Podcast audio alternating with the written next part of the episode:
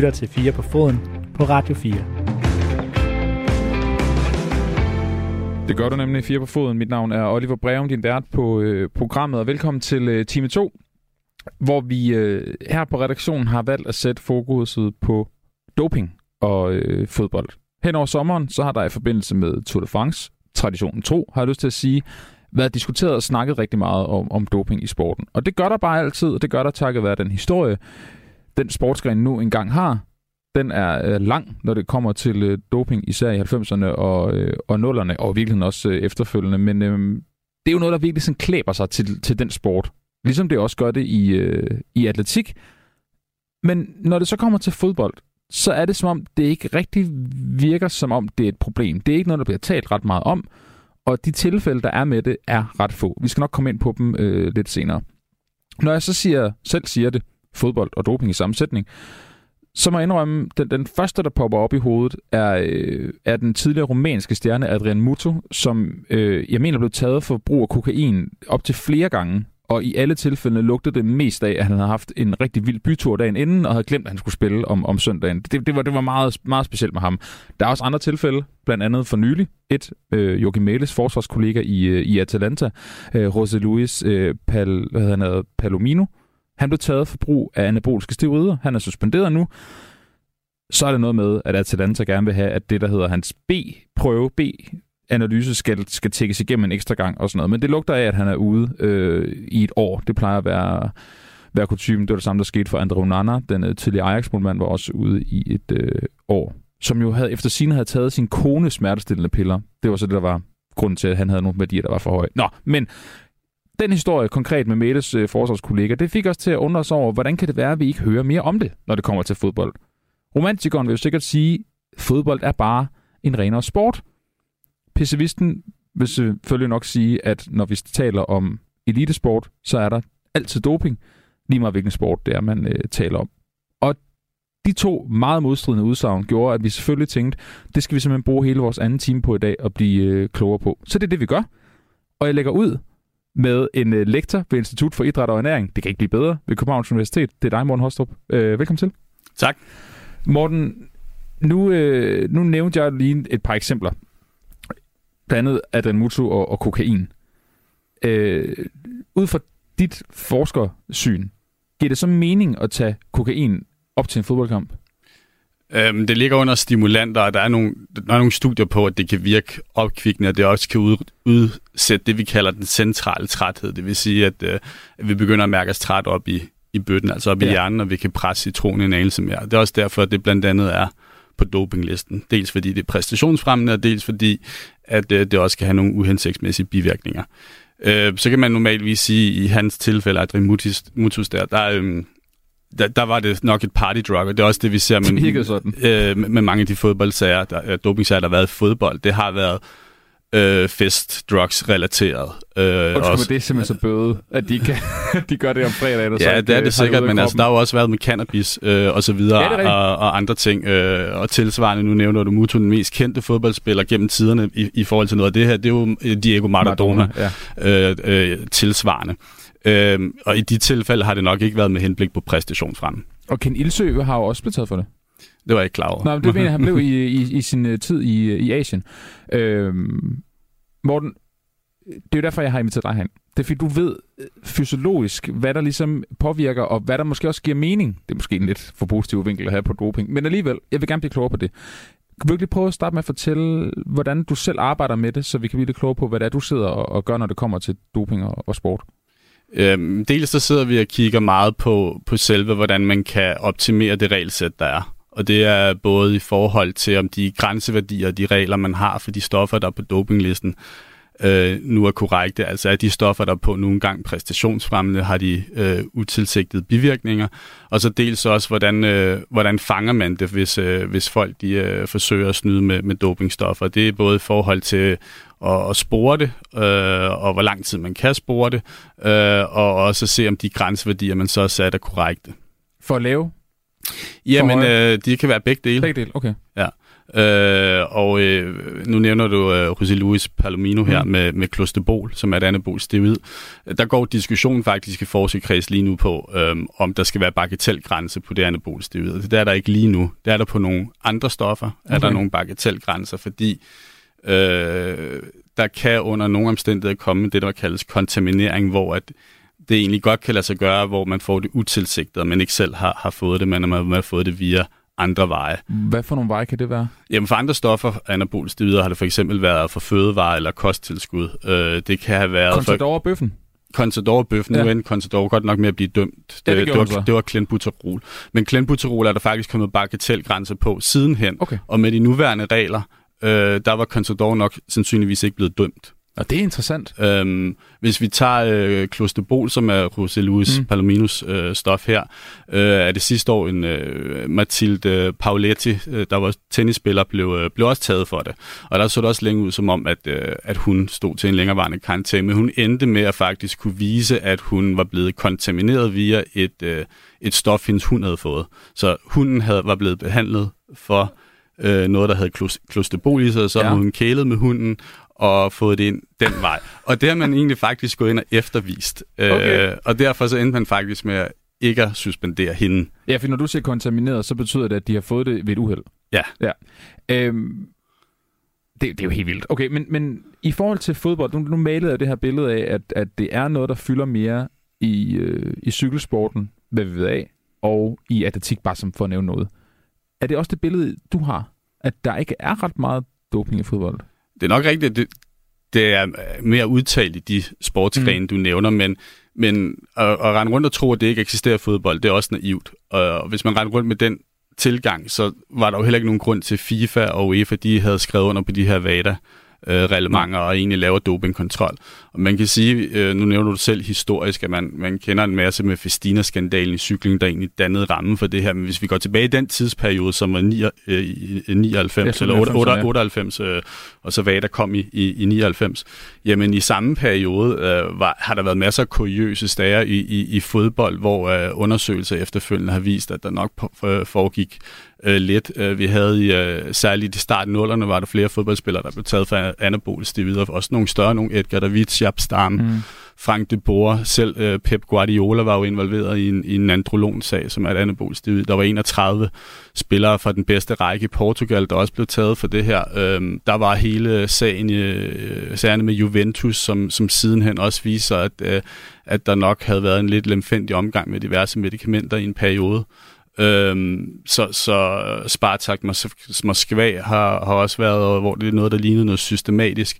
Øh, og det, det ved man både for, for, for store, øh, større politiundersøgelser, for større retssager, men også ud fra, fra øh, vidneudsagn. Også Marcel Desailly og Arsene Wenger mm. har også beskrevet tilsvarende. For eksempel Arsene Wenger har, har mange gange beskrevet, at han var træner i Arsenal, der testede de faktisk øh, øh, blod på, på mange af spillerne løbende og så nogle gange på deres blodprofiler. Og der sagde han, at det ikke var usædvanligt, de så, at de fik spillere i, i perioden 2004, der viste, at det godt kunne ligne, at de, de brugte EPO for eksempel. Øh, så, så tro, at det ikke eksisterer, øh, det, det, det vil være naivt. Er der en statistik, der ikke passer? Altså, giver det mening, at der er så relativt få sager? For det er der jo. Nu nævner du godt nok nogen, men hvis vi kigger over en overrække og på, hvor mange professionelle fodboldspillere der er, så er der jo få sager, der ligesom kommer frem, som vi hører Palomino her. Jamen, altså, giver det mening? Ja, det giver mening. Altså, det, er jo, det er jo kun en procent eller noget lignende mm. af, af de tests, der bliver foretaget, som, som inden for fodbold viser sig at være positive. Men det er ikke meget forskelligt for cykling. Cykelrytter bliver bare testet meget, meget mere og de har et, et lidt strengere regelsæt, og de har også nogle strenge det, man kalder whereabouts, hvor de individuelt som person hele tiden skal, skal redegøre. Der er lidt anderledes med holdsport som fodbold, hvor de som hold kan redegøre for, for holdet, hvad de laver. Der behøver det ikke nødvendigvis at være det på det individuelle. Giver det øh, mening? Ja, men det er nu engang det FIFA og UEFA og VADA, de er blevet enige om i, i, i forhold til det. Og, okay. og du må også se uh, i sag med José Luis uh, Palomino her, det er jo sket i forbindelse med en træningslejr, ja. og ikke uh, hjemme på hans private, uh, uh, hvor han bliver testet. Uh, så, så de mest testede i hele verden, det er stadigvæk, uh, som det er nu, cykelryttere. Uh, fodboldspillere, det, det er lidt mindre, og det er også fordi, man ser det som en mindre risikosport i forhold til doping. Og det er fordi, den er mindre fysisk hård, eller hvad? Den er fysisk hård på en anden måde, men, men øh, øh, fysik spiller bare, det er bare den langt overvejende parameter, der afgør, om du er den bedste til at vinde Tour de France. Ja når det går opad. Så kræver det, at, øh, at du har en god cykeløkonomi, det kræver, at du har et højt kondital, og det øh, kræver, at du øh, er i stand til at bruge en, en høj fraktion mm. af, af ens øh, maksimale ildoptagelse, kalder man. Når man. Hvis man kender de tre parametre, og man har styr på en række andre ting, så skal man overvejende forudsige, hvem der vil klare sig godt, i hvert fald i en top 10-placering i Tour de France. Øh, der skal væk selvfølgelig også med, når de kører opad. Men i fodbold er en multifacet sport, hvor der er så mange ting, der spiller ind. Det er ikke bare nok, at du har et højt kondital og er god til at sprinte. Du bliver nødt til at være taktisk stærk og teknisk, øh, have nogle helt unikke færdigheder, og du spiller på et hold. Men dertil ikke sagt, altså der er masser af fysiske komponenter i fodbold, som man kan rykke med med doping. Jeg mener også, der var en, en undersøgelse for nogle år siden, der faktisk viste, at konditallet i Premier League og Superligaen næsten er det samme. Det er den også, ja. Så det er ikke det, der ligesom nej, nej, det, er det, nej, nej, det er ikke kondital. Altså, du vil jo se selv, øh, man kan mene om den norske liga, hvad man vil, men altså, der, er, der er nogle hold der, der ligger med højere kondital, end, end hvis man måler tilsvarende i Premier League mm. eller i eller Premier. Øh, så nej, øh, det er nogle andre facetter, der spiller ind. Nu, øh, nu håber du er med på et lille leg, en lille leg med mig, fordi det er, ikke, det er jo ikke en opfordring på nogen måde, det her. Men alligevel, hvordan vil du dope dig, hvis du er fodboldspiller? øh, ja, men i, i forhold til, til det regelsæt, der er nu, altså så, så vil man kigge på de perioder af sæsonen, hvor risikoen for at blive testet var lavest. Og hvornår er det? Muligt. Jamen, det kan jeg ikke gå helt ind i. Altså, nå, hvorfor kan du ikke det? Jamen, det begynder jo at blive sådan lidt... Øh, det giver for altså, altså, så, så, det, sådan er vi som ofte som antidopingforsker, så, så begynder man ikke at give, give råd okay. til, til, hvordan man doper sig. Jeg skal sige, jeg er ikke øh, i risiko for at gøre det, hvis jeg siger. Øh, men altså, det der mange gange sker, det er, at, at, at, at for eksempel også med nu ved vi ikke, hvad det udfaldet af den her sag ender med, men lad os antage, at, eller lad os sige, hvis det var, at han har taget det her stof ja. tilsigtet, øh, og, og aksomt, jamen så øh, er det et stof, der, langt, der, der godt kan spores i lang tid. Så selvom halveringstiden på selve moderstoffet, kalder vi det, det kun er 12 timer, jamen så er der nogle nedbrydningsstoffer, der kan spores i relativt lang tid. Øh, så det er ikke nogle af de her anabolsteroider, de, de bliver i kroppen i relativt lang tid, kan spores relativt længe. Så man vil nok, dumt. Ja, så hvis man vil have noget, hvor der opbygger muskelmasse, muskelstyrke, så skulle man jo så nok vælge nogle stoffer, der er hurtigt ud af kroppen igen. Og det er også lidt det, man, øh, hvis vi går over til, til, til øh, cykelsporten igen, ja. og, og bloddoping og EPO, jamen det er så også det, man ser, at de til, man kan se, at der er nogle af dem, der er tilpasset sig efter, at at øh, man er blevet bedre til at teste, og man er blevet bedre til at detektere det, så er de gået ned til at være klogere til at, til at misbruge øh, bloddoping og EPO, og det ja. vil sige, at de går ned i, i nogle meget, meget lavere doser, således at det ikke kan, kan spores særlig længe, og så er risikoen ikke særlig stor. Så er det jo for eksempel at øh, altså, at gøre det om, om natten, hvor man er sikker på, at der ikke kommer, kommer kontrol. Okay, så både periode på sæsonen og også periode på døgnet, man gør det? Ja, ja. Okay. Altså. Jamen, jeg er jo helt... Jeg har aldrig været nede noget. men altså, det, men, men det, det er offentligt tilgængeligt. Øh, det er ikke noget hemmeligt, det jeg siger her. Det er offentligt tilgængeligt øh, øh derude. Man ja, kan læse det foregår også i fitnesscenter ja. og sådan noget på, på langt lavere niveau. Øhm, nu, det, den type doping, vi lige taler om her, anaboliske steroider, det er, jo, det er jo en fysisk form for doping det du også var inde på, som er en vigtig pointe i forhold til fodbold og doping, er jo, at der er noget overblik og noget alt muligt andet, der også spiller ind, forståelse. Kan man dope sig der også? Nej, det er nok det, det, det kan man, der ikke, ikke, ikke til bedre spilforståelse og sådan nej. nej. Øh, altså, man kan så diskutere, om du kan for eksempel Ritalin, som er det, man bruger mod anti, øh, ADHD for ja. eksempel. Øh, det, der pågår diskussion i e-sport for eksempel, om, om, om det kan gøre sådan, at de kan reagere hurtigere og opfatte ting mm. hurtigere. Øh, der er jeg ikke bekendt med, at der er lavet nogle studier på fodboldspillere, men, øh, okay. men jeg vil ikke tro, at det igen vil have, have nogle øh, sønderlige øh, effekt der. Nej. Og det kan igen have nogle negative effekter. Det var, også, det var faktisk det første og det eneste, jeg kunne komme i tanke om. Det var måske mm. Ritalin. Som jeg, er der ikke også nogle golfspillere, der er blevet taget for at bruge det? Jo, jo, der ja. er også flere. Der er også fodboldspillere, der er taget for Ritalin. Nå, det er der? Ja, ja. Okay, fair nok. Øhm... Okay. Så det er primært på det fysiske, vi snakker? Ja. Når det kommer til doping. Øhm... Når vi taler om ham her, Atalanta-spilleren, der så har, har muligvis, vi ved det ikke endnu, men højst sandsynligt har taget det her anaboliske stof. Er det så muskelopbygning, gætter jeg på, han har været fokuseret på der? Eller er det udholdenhed, ved vi det? Hvad kan det hvis, hvis han har taget det med, med, med overlæg, så vil det være for det formål. Så vil det være for form, det formål, at det er, det er anabolisk muskelopbyggende, mm. og også for at kunne restituere hurtigere. Okay. Øhm, Er der, noget, er der noget stof, der er mere udbredt end andet, når det kommer til, til doping blandt fodboldspillere? Altså noget, noget, som de vender tilbage til? Nej, men altså, hvis vi kigger på de sager, vi kender til, Ja, præcis. så har det været, altså så er det kokain og cannabis. Okay, det, Det- det er det- simpelthen feststofferne. Det er feststofferne overvejende. Hvis vi kigger historisk på nogle af de sådan lidt mere hardcore sager, Ja. ja. det vi kalder lidt mere, som, som giver længerevarende karantæner, så er det anabolstivider. Og Kender- så er det primært en androlon, der har været. Okay. Kender du til sagen med, med målmanden nede i Ajax, Onana, som var ude et år? Han, han havde, det var nogle smertestillende piller, han mente, han havde taget. Ja. Hvad var det? Jeg, jeg, jeg kender faktisk ikke præcis den der aktuelle Nej. sag. Men øh, jeg mener også, at det var, øh, jeg, mener faktisk, det var en androlon også. Ja, og det var noget med, det var nogle, øh, hans gravide kone havde fået nogle, nogle særlige piller, fordi hun havde besvær under graviditeten, og så Okay. Men det er jo så ligegyldigt nu, fordi ja. Han har det som udstået sin dom. Øhm, noget andet, jeg tænker på. En, en, en stående joke, jeg har hørt, og jeg vil gerne høre, om du kan verificere den, det er, at det er ikke unormalt, at atletikudøvere har astma, okay. så de kan få astmamedicin. Ja. At, er, er, det, er der en pointe i at have astma, han har sagt? Er der en pointe i astmamedicin i forhold til øh, et bedre ildoptag, eller hvad ved jeg? Øh, nej, nej, faktisk ikke i forhold til, til bedre iltoptag. Nej. Der, der er flere studier, blandt andet en del, vi selv har lavet, jeg selv har været med til at lave, der viser, at det også virker anabolt og kan opbygge Okay. muskelmasse, kan gøre dig stærkere, øh, når man går op i, i højere doser ja. af det, end, end hvad en normal astmatiker vil tage. Øh, og det også kan gøre en hurtigere. Øh, det har ikke nogen effekter på, på den maksimale iltoptag. Det har vi også testet, både hvis man tager det akut eller over længere tid. Faktisk har vi endda studier, der viser, at hvis man tager det over længere tid, kan det endda have det, sænke konditallet en smule. Nå. Men, men altså, nu nævner du i forhold til atletik, altså der er det jo bare mere nærliggende at kigge på Liverpool. Altså der har jo været sager frem med, at der skulle være 66 procent af Liverpool-spillere, der er på astma-medicin lige nu.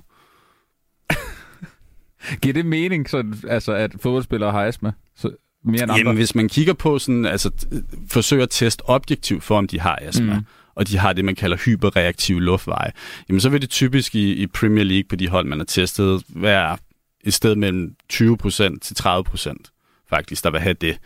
Så ja, nogle af dem kan godt have det. Øh, men men øh, hvis, hvis det, der har været fremme der med, med Liverpool er rigtigt, at det er to tredjedele, der, der virker det nok som om, at der spekuleres Ja. i gråzoner. Er, okay.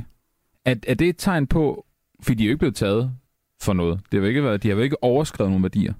Nej, men der, der, der, det, er- det er lidt kuriøst med, med de regler, der er for, for astmamedicin Men lige det er nu. det, jeg ville spørge dig ind til, De- nemlig. Jamen, de er delvist hullet nogle steder, ja. Okay. Hvordan? Jamen, det er fordi, der er nogle af, af, af astmamedicinstofferne, for eksempel salbutamol, der, er, der vil være en grænseværdi på, den grænseværdi, der er der, i, i den dosis, den vil nok ikke være særlig præstationsfrem. Men der er nogle andre stoffer også derpå, hvor der endnu ikke er fastsat øh, nogen grænser, så, så dem kan man egentlig godt gå op og tage, hvad man kalder, lave, tage et overterapeutisk forbrug af det, Uden at det er strafbart. uden at det er strafbart, ja. Er, er det ikke noget, man burde ændre eller kigge på? Jo, men det er også noget, man er ved, men, men problemet lidt med, med, med det, det er, at det tager jo år at, at, at finde ud af at få dannet den forskning, Ja. øh, for at, at sætte de her grænseværdier helt korrekt. Øh, og man har masser af eksempler på, altså problematikker med grænseværdier er sat, øh, ikke sat stærkt nok til, at det vil holde i en sag. Altså det var det, der var med Chris Froome-sagen, Mm. hvor at, øh, at, at, at de grænseværdier, der var sat, det, de var ikke solidt nok funderet til, at man ville øh, videreføre en sag mod Chris Froome i, i for salbutamol i det tilfælde. Og det har man så tiden hen tilrettet efter den sag. Men altså, der er en lang række astmaprodukter, hvor man, man godt kan udnytte nogle gråzoner øh, lige nu. Og nu, nu når vi snakker salbutamol, det var også interessant, at det, den, den øh, første sag i, i øh, dopingsag i dansk fodbold, det var jo også salbutamol, astmamedicin. Ja. Det var Jesper Mynsberg, der i en træningskamp øh, tog for meget af det, øh, og, og, og kom over den grænse, fordi det engang endte med at få et halvt års karantæne. Ja. Okay. Det er alligevel interessant nok. Altså, det kan godt være, at man skulle undersøge, hvor mange der har astma. Altså sådan officielt af danske Superliga-spillere. Det var meget sjovt. Ved du det? Man har ikke lavet de undersøgelser videnskabeligt. Nej. Dem laver vi lige. Men altså, det vil jo ligge, altså, det vil ligge tilsvarende på de der omkring 20 procent, er jeg sikker på. Det, Ja. ja. det, det, har man nok data på. Og det er derfor, man så løfter øjenbryn over for Liverpool, fordi det, du siger, det er 66, men det er to, det er to tredjedel af truppen, ja. Ja. der har det. Det er alligevel interessant. Morten, synes du, der er øh, for lidt fokus på doping i, i fodbold, eller doping og fodbold? Øh, i, I forhold til, til andre sportsgrene, der kan, jeg, der kan jeg godt forstå, at cykelrytter bliver irriteret over, at de hele tiden skal der skal stille spørgsmålstegn ved dem, når de, og det er jo fordi, der er den historie, som du selv siger. Og, og, men de, de, de er ekstremt testet, og, og de, de bliver jo spurgt hele tiden til det, hvor fodboldspillere, de går lidt mere de går mere under radaren, mm. selvom der faktisk er øh, historiske sager, man kan slå ned på, og så sige, at, at det eksisterer nok øh, i en eller anden grad. Sikkert ikke i lige så stor grad, men, men der er også undersøgelser, der viser, at det nok eksisterer. Okay. Det er jo også, ja, men det, det må vi undersøge her i programmet. Vi, vi har jo tema på om det i dag, men det er jo noget, vi klart også tager med videre, om man, øh, om man kan score op. Lige om lidt skal jeg faktisk tale med Antidoping Danmark. Jeg kan jo spørge dem om det også. Øhm, sådan, i forhold til det arbejde, du laver, som jo er uendeligt aktuelt, og det er også uendeligt, fordi det er jo en, det er en svær kamp, han har sagt, mod at de bliver hele tiden bedre og bedre til at dope, så de eliteudøvere, der gerne vil det, og I skal så også blive bedre til at, man skal fange det og sætte grænser for det og så videre.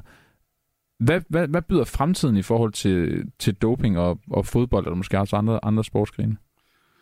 Øhm, jamen altså, det, det vi ser inden for de senere år, der er sket, det er, at, øh, at øh, antidopingmyndighederne, og herunder også Antidoping Danmark, men, men VADA og nogle af de andre er blevet langt bedre til at samarbejde med, øh, med, med efter, øh, efterretningstjenester og politi mm. til, at, til at gå sammen om det her. Mange af de større sager, øh, øh, som vi har set, det er egentlig snarere end at det er nogen, der er testet positiv i en dopingkontrol, så er det faktisk efterretningsarbejde. Og det tror jeg, man vil se i endnu højere grad. Så er der også kommet øh, en langt større samarbejde med medicinalvirksomhederne til, at, at lige så snart medicinalvirksomheder har nye stoffer på vej, jamen så øh, har man allerede samarbejde med, med, med antidopingmyndighederne til at ah. kunne spore nogle af de nye stoffer, der kommer. Så nogle gange er man faktisk på forkant, hvor man tidligere altid var på bagkant. Og det er der også eksempler på, hvor man hvor man nu om dagen nogle gange kan, kan tage atleter i at tage et, øh, et ikke markedsført medicinsk produkt endnu, som måske kun er i fase 1, testfase 1 øh, på, på øh, forsøgspersoner, ja. ikke, engang, ikke engang ude på markedet nu. Og det er også vildt nok. Og så er der selvfølgelig den, som, som alle snakker om, som, som nok ligger nogle år frem i tiden, det er, det er potentielt gendoping, at man, man misbruger øh, adenovirus-teknologier mm. eller CRISPR-teknologier til at at øh, ændre på ens gener til, at man, man udtrykker nogle præstationsfremmende ting i kroppen af, af sig selv. Så man simpelthen går ind og piller ved ens eget DNA? Ja. Okay, det er også helt vildt jo. På her, Morten øh, Hostrup, tusind tak, fordi du gad at komme ind og, og gøre øh, mig og os alle sammen klogere på det her. Nu, øh, nu tager jeg det videre til Antidoping Danmark og, og hører lidt om, om deres arbejde, så vi også er klædt på der. Men øh, tak for det. Så lidt. Altså som sagt, øh, lektor ved Institut for Idræt og Ernæring ved øh, Københavns Universitet. Radio 4 taler med Danmark. Og vi taler videre om, øh, om doping, og det vi skal øh, tale med nu, det er dem vi skal tale med nu, det er antidoping Danmark. Inden jeg lige hiver, hiver fat i dem, så var det jo et super interessant interview med, med Morten Hostrup her, der jo, øh, om end måske lidt modvilligt, men i hvert fald var med på at, at lege den her leg med, hvordan kan man egentlig øh, dope sig. Det er jo meget interessant, at der er en periode på sæsonen, der er mere oplagt end andre, der er en periode på døgnet, der er mere oplagt end andre, og så skal man tænke over, hvor hurtigt øh, krop, øh, hvad hedder det, stoffet efterlader kroppen. Det sidste giver måske, måske meget god mening. Nå, nu skal vi øh, byde velkommen til dig, Kim øh, Højgaard Ravn. Velkommen til. Tak for det. Du er vicedirektør i Antidoping Danmark, og selvfølgelig oplagt at tale om, når vi har det her fokus på, på doping og, øh, og fodbold. Kim, øh, inden vi to kaster os ud i, i interviewet, så øh, kan jeg jo lige fortælle, at, at I er der jo som, øh, som myndighed til at øh, holde øje med idrætsudøvere i, øh, i landet på højt plan. I er der jo inden for alle sportsgrene. Er der nogen, I ikke dækker, han har sagt? Nej, det er rigtigt. Det er sådan, at øh, de regler, vi har sat i verden for at, at håndtere og administrere, de dækker på tværs af, af alle de idrætsgrene, som ligger inde under de store danske idrætsorganisationer. Så det er, det er, det er stort set ravlerkrat. Og, og, og Kim, det vi, øh, det vi to skal, og det jeg gerne vil med dig, det er at blive klogere på, på jeres arbejde. Og så er der også nogle, nogle pointer fra mit interview før med, med Morten Hostrup, øh, som jeg gætter på, du også øh, kender, øh, som, som vi lige kan snakke om også, øh, tænker jeg. Men jeg vil godt starte med at høre, hvordan tester I for, for doping i, øh, i dansk fodbold?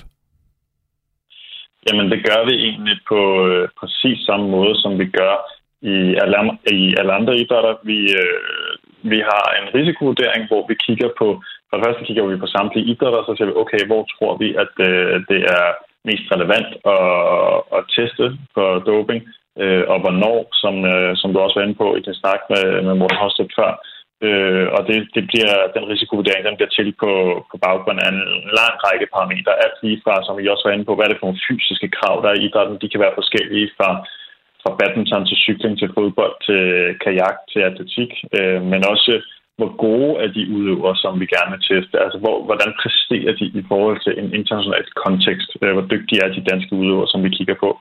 Så får vi også, som Morten var inde på, så får vi også øh, nogle informationer ind, nogle intel, nogle efterretninger omkring de forskellige idrætter, og nogle gange i virkeligheden også omkring øh, specifikke udøvere. Det bidrager også til risikovurderingen. Vi kigger på sådan noget som økonomi. Øh, hvor store penge er der i sporten? Hvor meget incitament kan der være til at, at forsøge at, at stå nogle genveje, som er forbudte? Øh, hvad for en historik har der været? Det talte jeg også lidt om i forhold til cykling.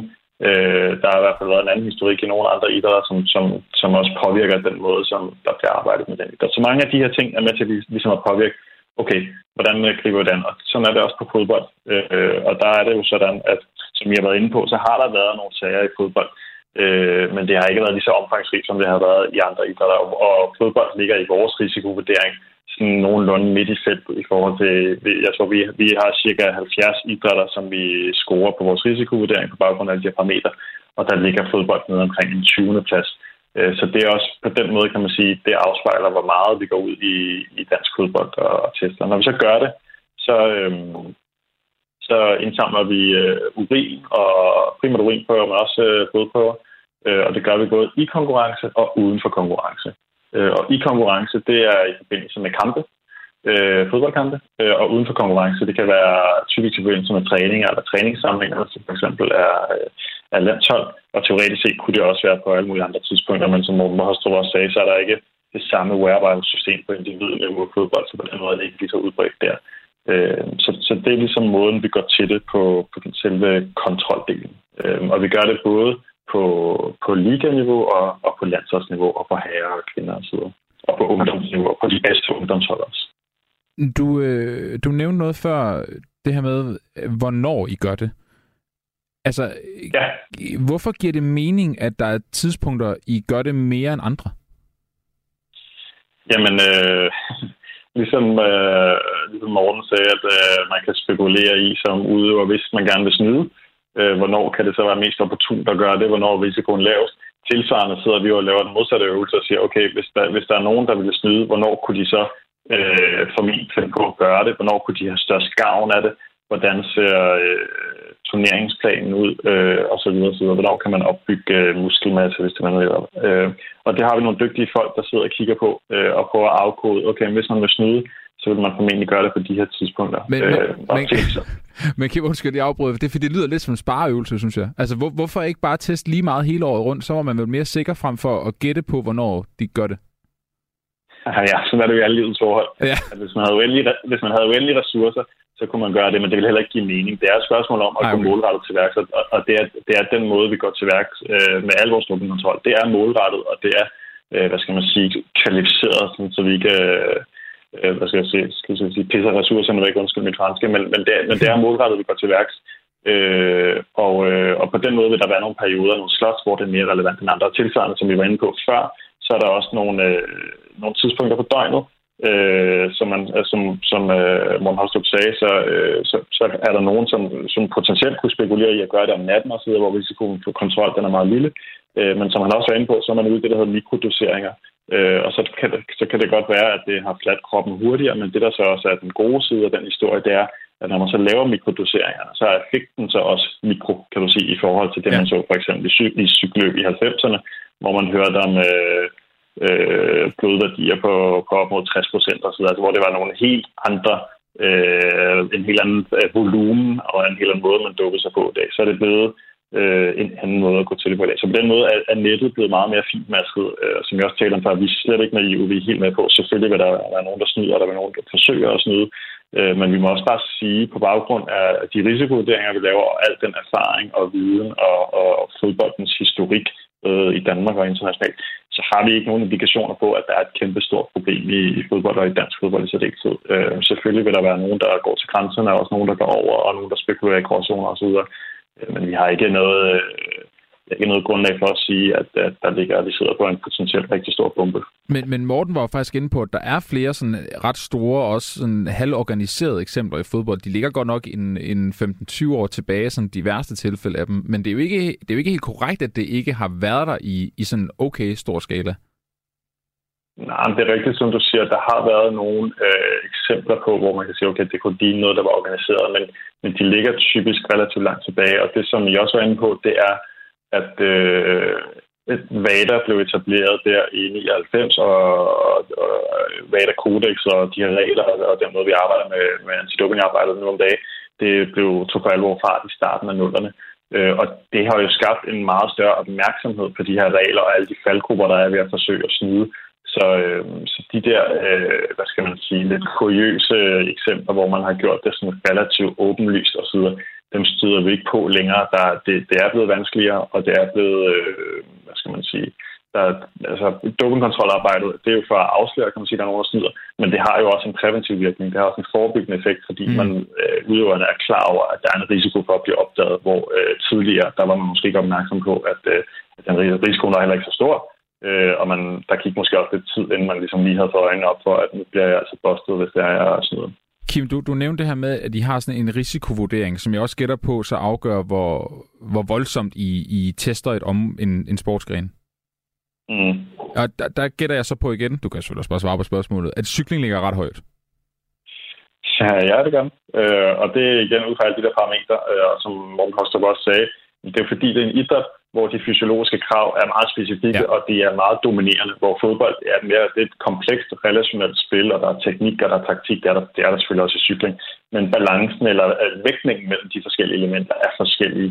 Øh, og det, det er så nogle af de parametre, der vejer ind. Og så selvfølgelig historikken også. Øh, det, det betyder selvfølgelig også noget i forhold til, hvordan man, man kigger på det respektive idræt.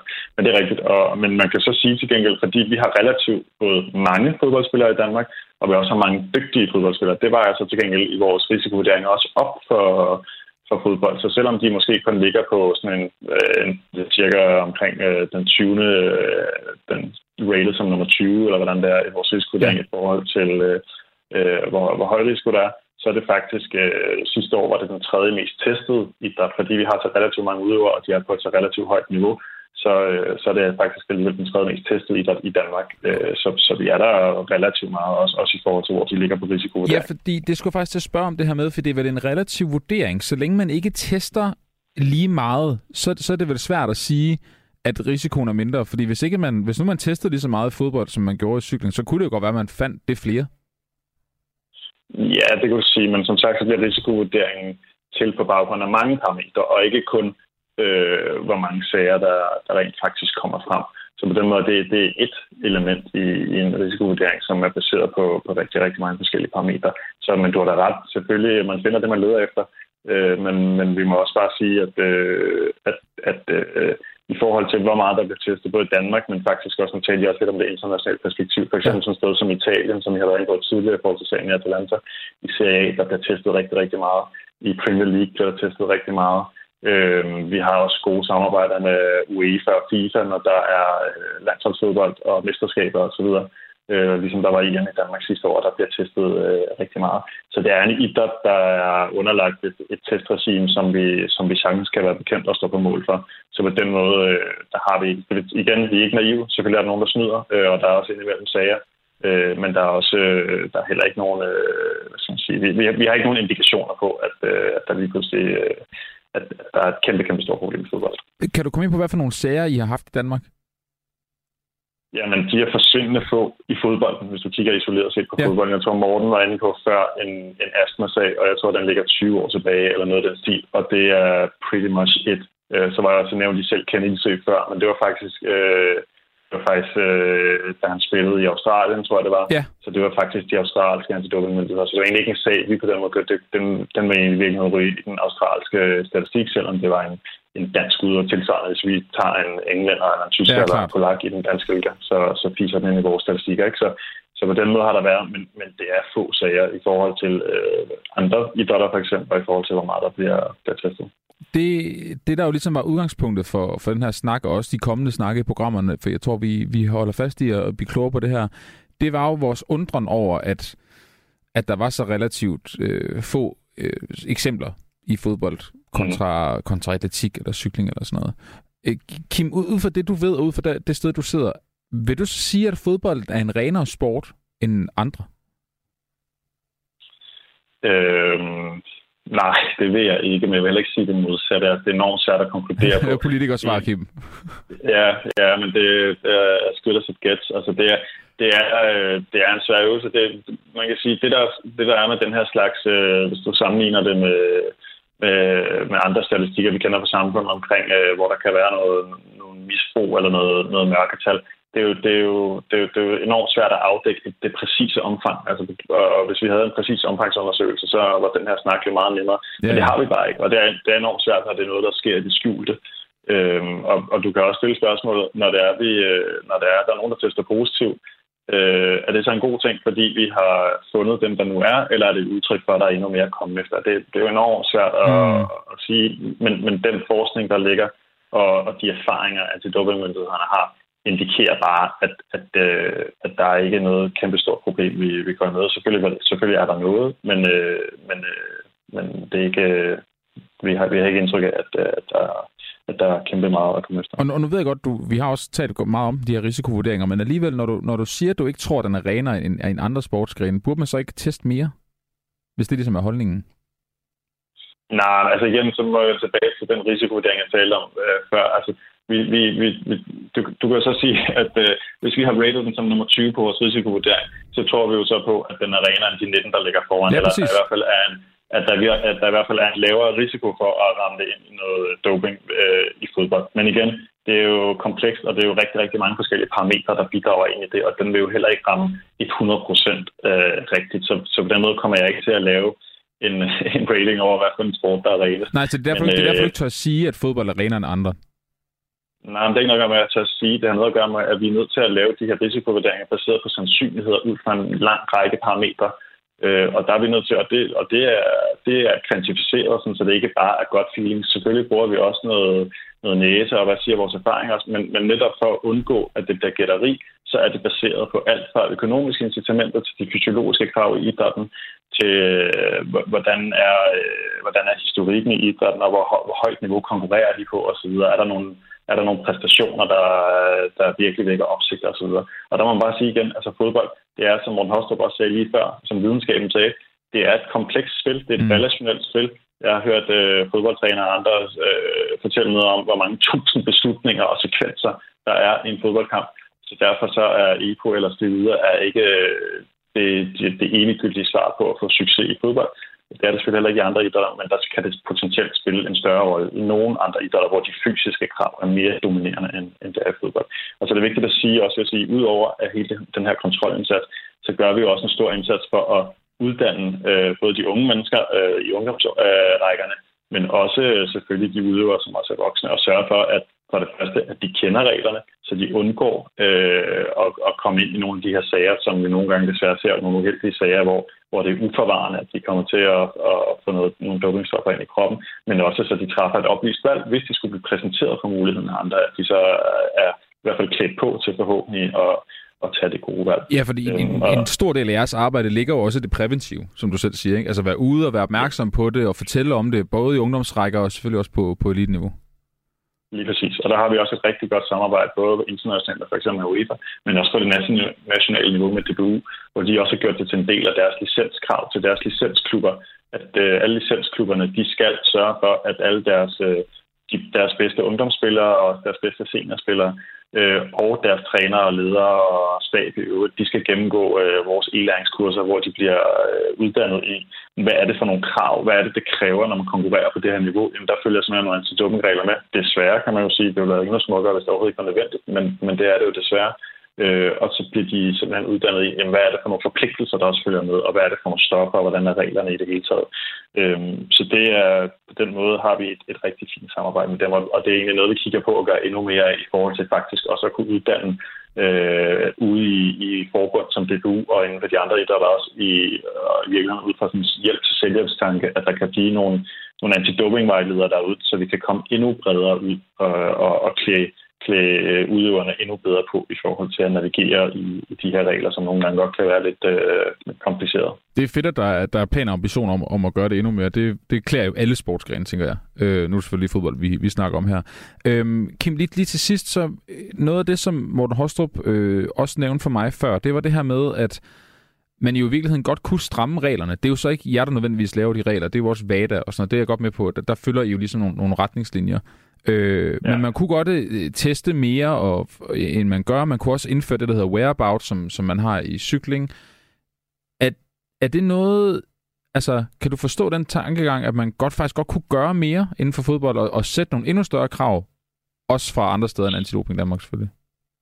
Ja, ja altså, man, altså ja, man, man kan jo altid gøre mere, og jeg vil sige, man har faktisk også det, der hedder team whereabouts. Det er rigtigt, som Morten Hostrup siger, der er ikke på ned på individniveau på samme måde i holdsporterne, men der er team whereabouts internationalt, og det har vi teoretisk set også i Danmark, men det er lidt mere indirekte, fordi som regel er er teamwork det er offentligt tilgængeligt øh, i forhold til at, vide, hvornår de forskellige hold træner og spiller osv. Men øh, så på den måde, der er man et stykke af vejen der, og så er der selvfølgelig altid mulighed for at kigge på tingene og sige, er der nogle ting, vi kan gøre bedre. Jeg synes, det er vigtigt lige at sige i forhold til det der, som vi talte om astma før, øh, i forhold til Ja, det vil jeg også gerne ind på, så det er fint. Ja, der, der er det vigtigt at sige, selvfølgelig er der nogle gråzoner, og selvfølgelig kan man, har man også øh, nogle gange kunnet se eksempler på, der måske er spekuleret en lille smule i det, men det er også vigtigt at sige, at øh, når man tager øh, medicin i. Der er så langt det fleste medicin. Det kræver altså en medicinsk dispensation, så der skal du have en læge til at sige, at der er simpelthen der hedder en behandlingsindikation. Du har behov for den her medicin, øh, og uden den medicinske dispensation, jamen så vil det så være forbudt. Så er det rigtigt, at der er nogle steder, hvor der er nogle grænseværdier osv., så man kan holde sig under dem. Øh, så kan det være, at, øh, at fælden ikke klapper, men så vil effekten, som Morten Hostrup også sagde før, den vil så også være så meget desto mindre. Øhm, og så er der også, øh, i forhold til det, som vi talte om sagen i Atalanta, så findes der også eksempler på, øh, hvor man kigger på reglerne, hvor vi egentlig også har foreslået later, at man, man genbesøger nogle af reglerne. Øh, for den her klosterbol-sag, det er for eksempel, der er nogle forskelle øh, på, på, hvordan man i de forskellige lande øh, øh kigger på, på medicin, og der er nogle lande, man har et mere liberalt forhold. Øh, I Italien for eksempel har vi desværre set flere sager, hvor der har været klosterbol i, meget, i noget af deres medicin. Det er godkendt til at være i medicin, og så får udøverne det nogle gange den vej ind, øh, uden at være opmærksom på det, eller det kan da være i solcremer eller lægepomæder, eller hvad det nu måtte være, ligesom vi har set tidligere med en, en, øh, en norsk skistjerne, blandt andet slikker Therese Johauge, som, som fik det ind via en, en læbepomade. Øh, så der har vi egentlig foreslået også at indføre nogle grænseværdi på de her sager, fordi en af humlen ved det er også, at vi har fået nogle så dygtige laboratorier efterhånden, med nogle så finfølende apparater, at de kan måle nogle mindre og mindre og mindre doser øh, af stoffer i kroppen og så forsvindende små doser, at øh, nogle gange ikke er i nærheden af at have været præstationsfremmende, øh, og nogle gange kan være kontamineret kød, eller, øh, eller, eller hvad det nu måtte være, øh, sol, øh, solcremer, eller, eller hvad det nu måtte være. Øh, der, der kan sågar være tale om nogle af de ting, som vi hørte før med hunden. Der har også været eksempler på sager, hvor der er nogen, der har haft øh, en solcreme på, og, og så ved at kramme en anden person, ligesom har fået noget i kroppen den vej hjem.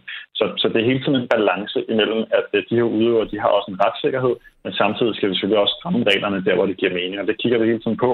Øh, det bliver revideret hver eneste år, øh, men, men det er, som Morten siger, at der er noget reaktionstid på noget af det. Nogle af tingene kan være på forkant med, men vi skal simpelthen også bare være sikre på, at forskningen den er i orden, fordi det er udøver og udøvers karriere, vi har med at gøre, og det skal vi have den allerstørste respekt for, så der ikke er nogen, der bliver øh, stillet til ansvar for noget, som ikke holder i, i retten, hvis man kan sige sådan. Og så Kim, lige her til, øh, til allersidst, så rører du lige med på min, min undrende vogn, eller redaktionens undrende vogn her. Og, og det er med alt taget med det, du har sagt med de her øh, restriktioner, I har, og hvordan I ligesom graduerer dem osv. Men undrer du dig også over, at der er så få dopingsager, når det kommer til, til dansk fodbold? Eller tænker du faktisk, det giver, det giver mening? Øhm, jeg, jeg tænker egentlig, det gør ok mening. Altså igen, ud fra den risikovurdering, vi har, så tænker jeg egentlig, at det afspejler meget godt. Selvfølgelig, jeg skal ikke kunne sige mig fri for, at, øh, at, øh, at der er nogen, der, der slipper udenom om vores øh, kontrol og vores efterretningsarbejde. Vi har jo også en mulighed for at, at komme med indberetning på det, der hedder stopdoping.dk, hvor alle kan gå ind og, og indberette, hvis de har nogle mistanker til den vej igennem, får vi også nogle informationer. Men, men hvis, hvis, øh, hvis vi havde en fornemmelse af, at, øh, at vi overså en hulesmasse, så ville vi også gå endnu mere hårdhændet til værks. Øh, og det har vi som sagt, øh, vi, vi mener har, har ramt balancen, og derfor så, så mener vi egentlig også, at, øh, at det afspejler meget godt øh, niveauet.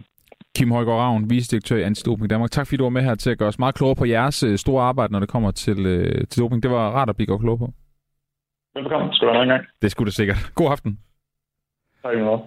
Og fra øh, Kim Højgaard Ravn her fra Antidoping Danmark, så skal vi videre nu til, hvad kan man sige, min egen side af, af den her sag, nemlig hvordan vi som journalister arbejder med, med doping, når det kommer til øh, fodbolden. Og øh, der skal jeg selvfølgelig have en, en kollega med, fordi jeg har ikke arbejdet ret meget med, med doping og, og fodbold. Det er første gang, jeg gør det. Det er, det er i dag.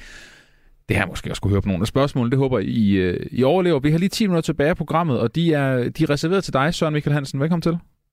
Tak for det. Du er sportskommentator på Politiken og tidligere sportsredaktør også på, øh, på Politiken, og en masse andet, Søren. Men øh, så Michael, men lige den her omgang, så, så nøjes vi lige med det. Øh, ja. Jeg vil godt tale lidt øh, med dig omkring dækningen af, af doping i, i fodboldsporten. Synes du, den er underbelyst? Jeg ved ikke, om jeg synes, den, den, den er underbelyst. Måske har den øh, øh også hjemført det, de, de rigtige eksperter har sagt tidligere i, i programmet, øh, en, en tendens til, at det måske ikke er fodboldsportens allerstørste problem, og derfor ikke øh, er doping i fodbold ikke så øh, gennemtrængende i dækningen, både hverken hos politikken eller, eller så mange andre steder. Jeg, jeg tror ikke, man skal være øh, så naiv at tro, at fodboldspillere ikke, ikke doper sig. Altså, doping er en, er en etableret del af eliteidræt, så, så selvfølgelig findes, findes det også i fodbolden. Men, men, men jeg, jeg øh, tror til gengæld også på eksperterne, når de siger, at det, at det er ikke så entydigt en fordel at dope sig i fodbold, som, som det måske er i, i de her uh, rene præstationsidræt, som, som, som cykling og, dem, og, og, og de sportsgrene, hvor man skal være stærk, og man skal være udholdende og den slags ting. Det, det, uh, fodbolden er mere den der kombinationsidræt, hvor fordelene er, er lidt sværere at, at finde entydigt i doping. Men er det ikke også en lille smule sådan hønet og, og æggen, ægget snakken? Fordi hvis vi som journalister og medier havde et langt større fokus på det, og, og måske også presset mere på, kunne man så ikke også forestille sig, at der var flere større sager, der kom mere frem? Jo, det, det, det har du øh, garanteret ret i. Øh, jeg, jeg, jeg er sikker på, at øh, andelen af dopede atleter ikke er meget forskellig fra idræt til idræt, fordi det er det, det er en, en, en fristelse og, og en vej, en genvej til at gode resultater, som, som øh, øh eliteatleter er tiltrukket af, uanset hvad for en elitesgren de, øh, de dyrker af. Så, så hvis vi bruger os meget ned i, i doping i fodbold og havde mulighed for det, så, så, så tror jeg også, der vil dukke flere sager op. Men det er ikke fordi, I har jo også været inde på, på, på sagerne. Altså, øh, øh doping har jo været en del af, af fodbolden, ligesom den har været af al idræt i, i årtier efter årtier. Altså hvis man går tilbage til øh, VM-finalen i 1954, hvor Tyskland pludselig øh, øh, ved miraklet i Bergen, blev kaldt vandt VM-finalen 3-2 over Ungarn, øh, efter at have tabt 8-3 i den indledende runde. Sidenhen har der, har der været forskere fra et universitet i Berlin, der har sagt, at der er nok indikationer af, at de dukkede som noget amfetamin-agtigt folk til at, at kunne øh, holde sig på, på toppen i den der kamp mod, mod store, de ungarske storfavoritter. Nej, er det rigtigt? Så, Ja, ja så, så, så, tror jeg, så tror jeg ikke, man skal være bleg for, at, at, at det har selvfølgelig også været en del af fodbolden. Øh, ligesom det har været alt andet idræt, eliteidræt i, i, i, i, i alle, gennem alle historiske tid. Så Michael, det gør lidt ondt, fordi en af mine yndlingsfodboldfortællinger, det var, at Adi Dassler, øh, som var mm. tilknyttet til Tyskland, så gav dem lange knopper på, og det var begyndt at regne i pausen, og dermed var det helt vådt i anden halvleg, og så var det derfor, de vandt. Men det kan jeg godt høre, det kan godt være, jeg skal have af den historie, eller bare stoppe med at fortælle den. Sådan som jeg har læst mig frem til, så fandt de her forskere ud af, at øh, de tyske spillere havde fået en injektion før finalen, hvor de fik at vide, at det er altså bare lidt ekstra C-vitaminer, så, så I kan klare øh, jeg ekstra godt den her kamp. Og så man bagefter fandt ud af indikation. Det kan være, at der var noget andet i en, en C-vitaminer. Okay. Det er hvad, hvad, hvad den der forskningsrapport øh, konkluderede for nogle år siden.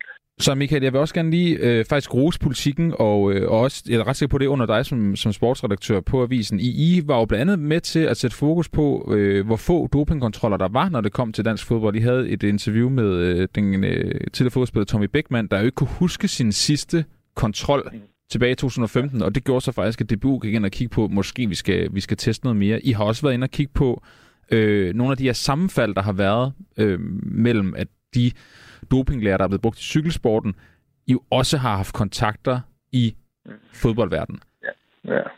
Altså, men, der, men, der, men der, er jo ikke ret mange andre end jer, der gør det. Øh, nej, men det, det, det, det må du spørge de andre om, hvorfor de ikke ja. gør det. Altså, øh, det er jo, man skal måske også lige sætte det i det perspektiv, at selv øh, en øh, stor avisredaktion som politikken øh, har ikke ret mange øh, ressourcer i forhold til, hvad, hvad der findes af økonomi i, øh, i hvad hedder det, fodboldverdenen. Så, så det er jo det er jo der, hvor man, hvor man skal øh, plukke sine kampe og finde ud af, hvor, hvor giver det mening at gøre en indsats.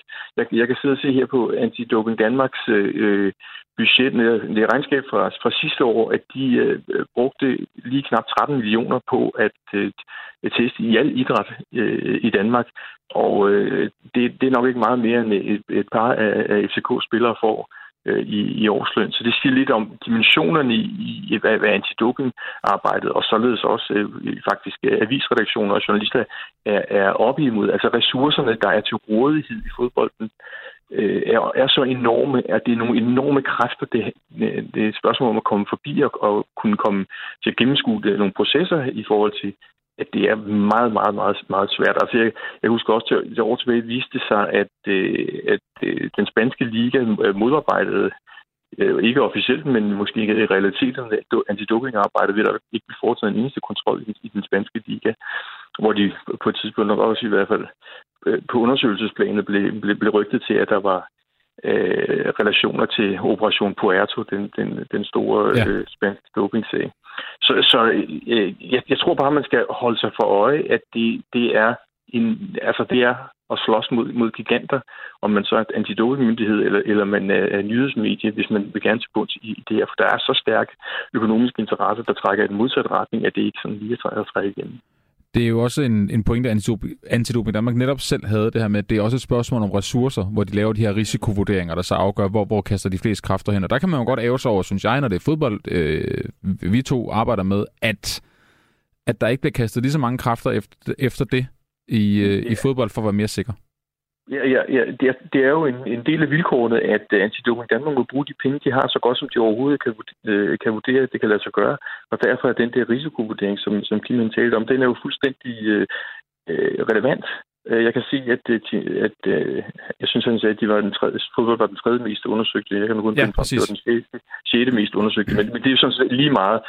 Med, med 129 test i fodboldens øh, Øh, i dansk fodbold sidste år, og det er jo, øh, hvis man målte op mod antallet af Superliga-kampe, så er det mindre, langt mindre end en test på en spiller per Superliga-kamp, og, og det siger jo bare noget om dimensionerne i det. Jeg, jeg siger ikke, at prioriteringen er, er forkert, men det tegner bare et billede af, hvad det er for nogle muligheder, man arbejder med som antidopingmyndighed. Så Michael, nu er det noget, vi gerne vil, vil fortsætte med at have fokus på her i Fire på Foden, ikke nødvendigvis hver mandag, men, men lidt løbende nu her. Er der noget, du savner i dækningen? Er det tal som det der, der måske skal frem? Hvor meget bliver der egentlig testet osv.? Eller er der andet, du, du, du, du savner, når det kommer til dækning af, af doping og fodbold? Jamen, jeg, jeg, jeg, jeg ved ikke, om jeg savner noget, men, men man kunne godt, måske godt gøre mere ud af perspektiveringen, fordi i, i mine øjne er doping faktisk ikke det største problem i fodbold. I hvert fald ikke medicinsk doping. Man kan måske snakke om, øh, om økonomisk doping, som mm giver nogle langt større udfordringer, hvis man ser på øh, både ejerskaberne, som er de nok så omdiskuterede i, i, en, nu i engelsk fodbold, hvor, hvor saudiarabiske interesser rykker ind, og om VM-slutrunden øh, og sportswashing i, i Katar. Det, det er jo øh, i mine øjne langt større og, og væsentlige problemstillinger end, end, end doping. Netop fordi man kan sætte det i perspektiv til, hvad kan svare sig i fodbold. Jeg er sikker på, at restitution er jo noget af det, den største udfordring i fodbold, fordi kampprogrammet bliver øh, mere og mere komprimeret, så spillerne skal blive hurtigere og hurtigere klar. Og der er måske nogle, nogle øh, dopingmetoder, der kan hjælpe i, i den retning. Men, men ellers så tror jeg altså, at den økonomiske doping, hvis man kan kalde det sådan, og matchfixing er langt større problemer i fodbolden, end, end den medicinske doping er. Der kan jeg så heldigvis sige, at det er også noget, vi har fokus på her på Fire på Foden. Det ved du sikkert godt. Så Michael, lige, lige til allersidst, øh, det er et spørgsmål, jeg har stillet til alle mine, mine tre gæster i den her team. Tror du, at fodbolden er en mere ren sport end, end andre sportsgrene? Jeg, jeg ved ikke, om man kan måle øh, øh, et gram doping op mod et gram doping Nej. i, i øh, alle mulige sportsgrene. Øh, så det, det er jo en svær sammenligning at gøre, men jeg, jeg tror som udgangspunkt ikke, at fodboldspillere er renere i deres tilgang til, til, til dyrkning af elitesport end nogen som helst andre øh, sportsgrene, så, så kan man øh, diskutere, hvor, hvor, hvor, hvor tydeligt det bliver i, i forhold til kontrollerne, og hvor tydeligt det bliver i, i udnyttelsen af, af, af doping. Men sådan, i selve tilgangen til, hvad der skal til for at begå sig på allerhøjeste øh, øh, sportslige plan, der tror jeg, at fodboldspillere ligner, om det så er cykelrytter, eller øh, øh triatleter, eller vægtløfter, eller svømmer, eller hvem man ellers kan, kan, kan, kan finde frem, der, der dyrker eliteidræt på højeste plan. Jeg tror, mentaliteten er ikke anderledes fra sport til sport. Søren Michael Hansen, sportskommentator og tidligere sportsredaktør på Politiken. Tak fordi du gad at komme med til dit øh, besøg på den her øh, fokus, vi har på doping. Selv tak. Det er øh, det, var det for øh, fire på foden i denne omgang. Jeg kan tise for, at vi i næste uge har et fokus på øh, de uroligheder, der har været og er omkring fodbold lige nu. Vi synes, det er eskaleret en lille smule. Vi har blandt andet en interview med Vestegns politi, som vi bringer til jer i, i næste uge. Så kan jeg glæde jer lidt til det.